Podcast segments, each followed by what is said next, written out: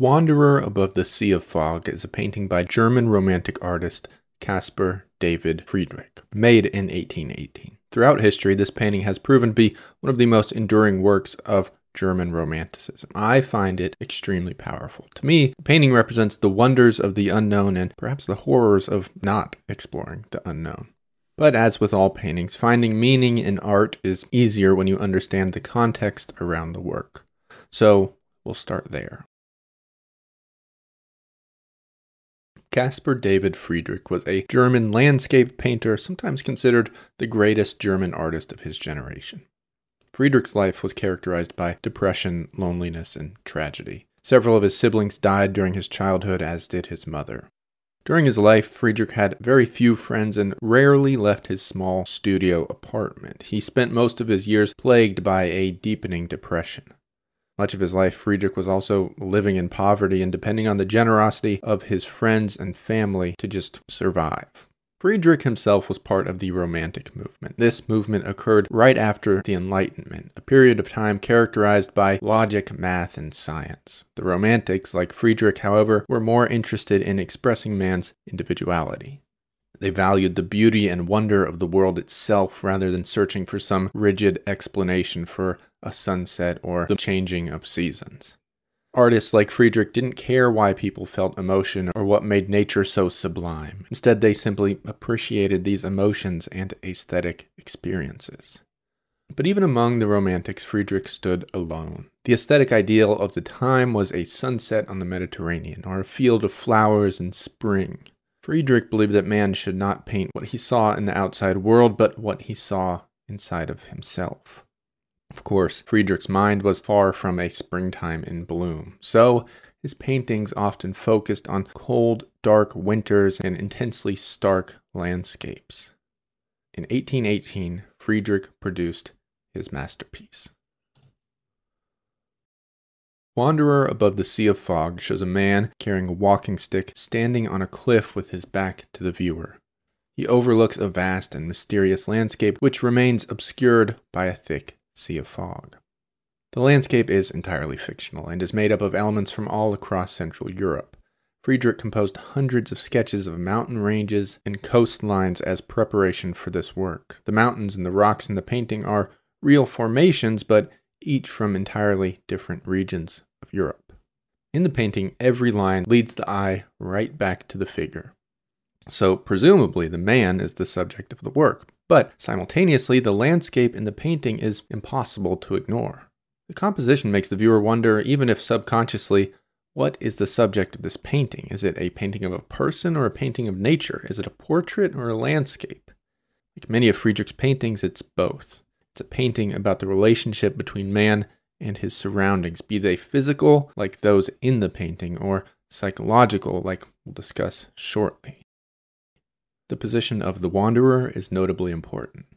Traditional art standards, those which were the mainstream sensibility when Friedrich worked, said the subject must always be facing the viewer. But Friedrich's wanderer, of course, has his back to us. This technique, the use of this position, is known as a Rückenfigur, translated literally to back figure. The Rückenfigur invites the viewer into the painting. The focus then shifts to the viewer themselves. It becomes easy to see oneself in the painting rather than feeling estranged from the work. No face means the Rückenfigur could be anyone. Friedrich used this motif time and time again in his paintings, perhaps never more effectively, though, than in Wanderer Above the Sea of Fog. It goes without saying that the interpretation of art is pretty subjective. So all I can do is offer what this painting makes me feel and think. Perhaps you can let me know if you agree or disagree in the comments. Sometimes people discuss if the wanderer is about to embark on a journey or if he has just finished one. For me, he is almost certainly about to leave. The rocks on which he stands echo the bow of a ship as it pushes through breaking waves. He's also carrying a walking stick, which can symbolize the preparedness one must have prior to a journey. When I look at this painting, I think about the unknown, the importance of charging into the unknown, and even the dangers of leaving it unexplored. The background in the work is staggeringly beautiful, but when you look closer at the landscape, it's really not much there. It's basically nothing. All you can see is well, that there's nothing to see. This beautifully rendered yet entirely ambiguous landscape makes me think there can literally be beauty in the unknown. Just like the wanderer, I believe we should be ready to venture forth into this unknown. Not blindly, though. The wanderer appears to be having a moment of self reflection. Perhaps he is realizing that this journey will change him forever, or that in fact he may never return. The wanderer may realize that this journey could last a very, very long time and that his life, once he's through, will never be the same. And yet, to me, it is undeniable that the wanderer will go forward. He's arrived at the precipice and his back is towards the past. Despite all of the heavy, irrefutable stakes of this journey, the wanderer will go forward. And with the landscape obscured by such a fog, the wanderer must have full faith in himself. Surely he is thinking that the success of this journey lies on his shoulders alone and that he is strong enough to bear its weight. Whether this train of thought is reasonable, founded in logic, or even accurate, it's really the only way that the wanderer can afford to think. Because really, what choice does he have but to go forward? The painting very obviously deals with the unknown, but I feel in doing so, it also makes me think of the known and indeed the dangers of staying comfortable. See, as dangerous as the unknown can be, perhaps the known of life is just as bad. After all, look at what Friedrich knew depression, loneliness, and misery. If we spend our entire lives avoiding the unknown, we are stuck with what we do know forever. Surely you can't expect to grow as a person while avoiding any unknown quantities. By never going forward into your sea of fog, your future is just the present played on repeat, over and over. Before you know it, you're 80 years old and you're dying the same person you were 60 years ago. I find this just as scary, perhaps even scarier than wandering into the unknown. Certainly, this interpretation takes some liberties. I don't think that Friedrich was necessarily thinking about any of this stuff when he made the painting, but that's just what the imagery makes me think about. A more literal interpretation, I think, also holds value. The relationship between man and nature is a recurring theme in Friedrich's work. Many of his paintings feature the Rückenfigur motif juxtaposed with the vast expanse of nature. We see the vastness and the awe inspiring power of nature, the wanderer himself appears to be young and presumably in fit condition, but can still be no match for the natural world. Even if the wanderer ventures forward into this foggy landscape, we get a sense that he's not really guaranteed to come out of it. This dialogue with nature is also present in Friedrich's other paintings. His piece, The Monk by the Sea, features a tiny figure of a monk looking over a vast, ominous, intimidating seascape. If we take the monk to represent the wisest, most divine, and perhaps most powerful of man, we see that he is still rendered tiny and insignificant by the natural world. In Friedrich's Tomb of the Old Heroes, this message is even more direct. In the painting, we have two tiny, barely discernible figures standing next to a tomb surrounded by a cavernous natural scene. Compared with the landscape, the men seem insignificant and weak. Indeed, the landscape looks like it's swallowing them whole.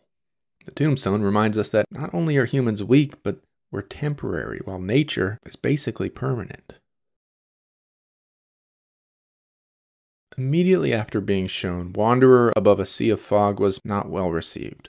Most of Friedrich's work, it went against the prevailing thought at the time. From its use of a Rückenfigur to the stark, minimal landscape, there's nothing really cool or fashionable about the painting. And during Friedrich's life, there never would be. Although he was regarded reasonably well amongst German artists, Friedrich's work was never considered masterful during his life. There is an unignorable historical context surrounding Friedrich's paintings, this one especially so. It was painted just after the Napoleonic Wars, which had fractured all of Europe. At the time, Germany was made up of dozens of independent states. Friedrich was a strong supporter of a unified Germany, wanting the country to come together as one after the wars. In this way, it could be said that Friedrich was a nationalist. Hitler and the Nazis would later co opt Friedrich's work a century after he died to represent their version of German nationalism. While Friedrich was a nationalist in a sense of the word, Hitler's adopting of his work was entirely dishonest. See, although very politically active, Friedrich was a liberal anti authoritarian. He sympathized greatly with students jailed for protesting the autocratic regimes of 19th century Germany. By no means would he have liked Hitler. His paintings were most certainly not the nationalist German Empire think pieces that the Nazis pretended they were. And yet, for decades after World War II, Friedrich's legacy was tainted by Hitler's use of his imagery in Nazi propaganda. It wasn't until the 1970s that he re entered the art world as anything but a pariah. At this point, art historians re examined his work and realized it really had nothing to do with Hitler or Nazism at all. Ultimately, like all artwork, can take whatever meaning you want from Wanderer over a Sea of Fog.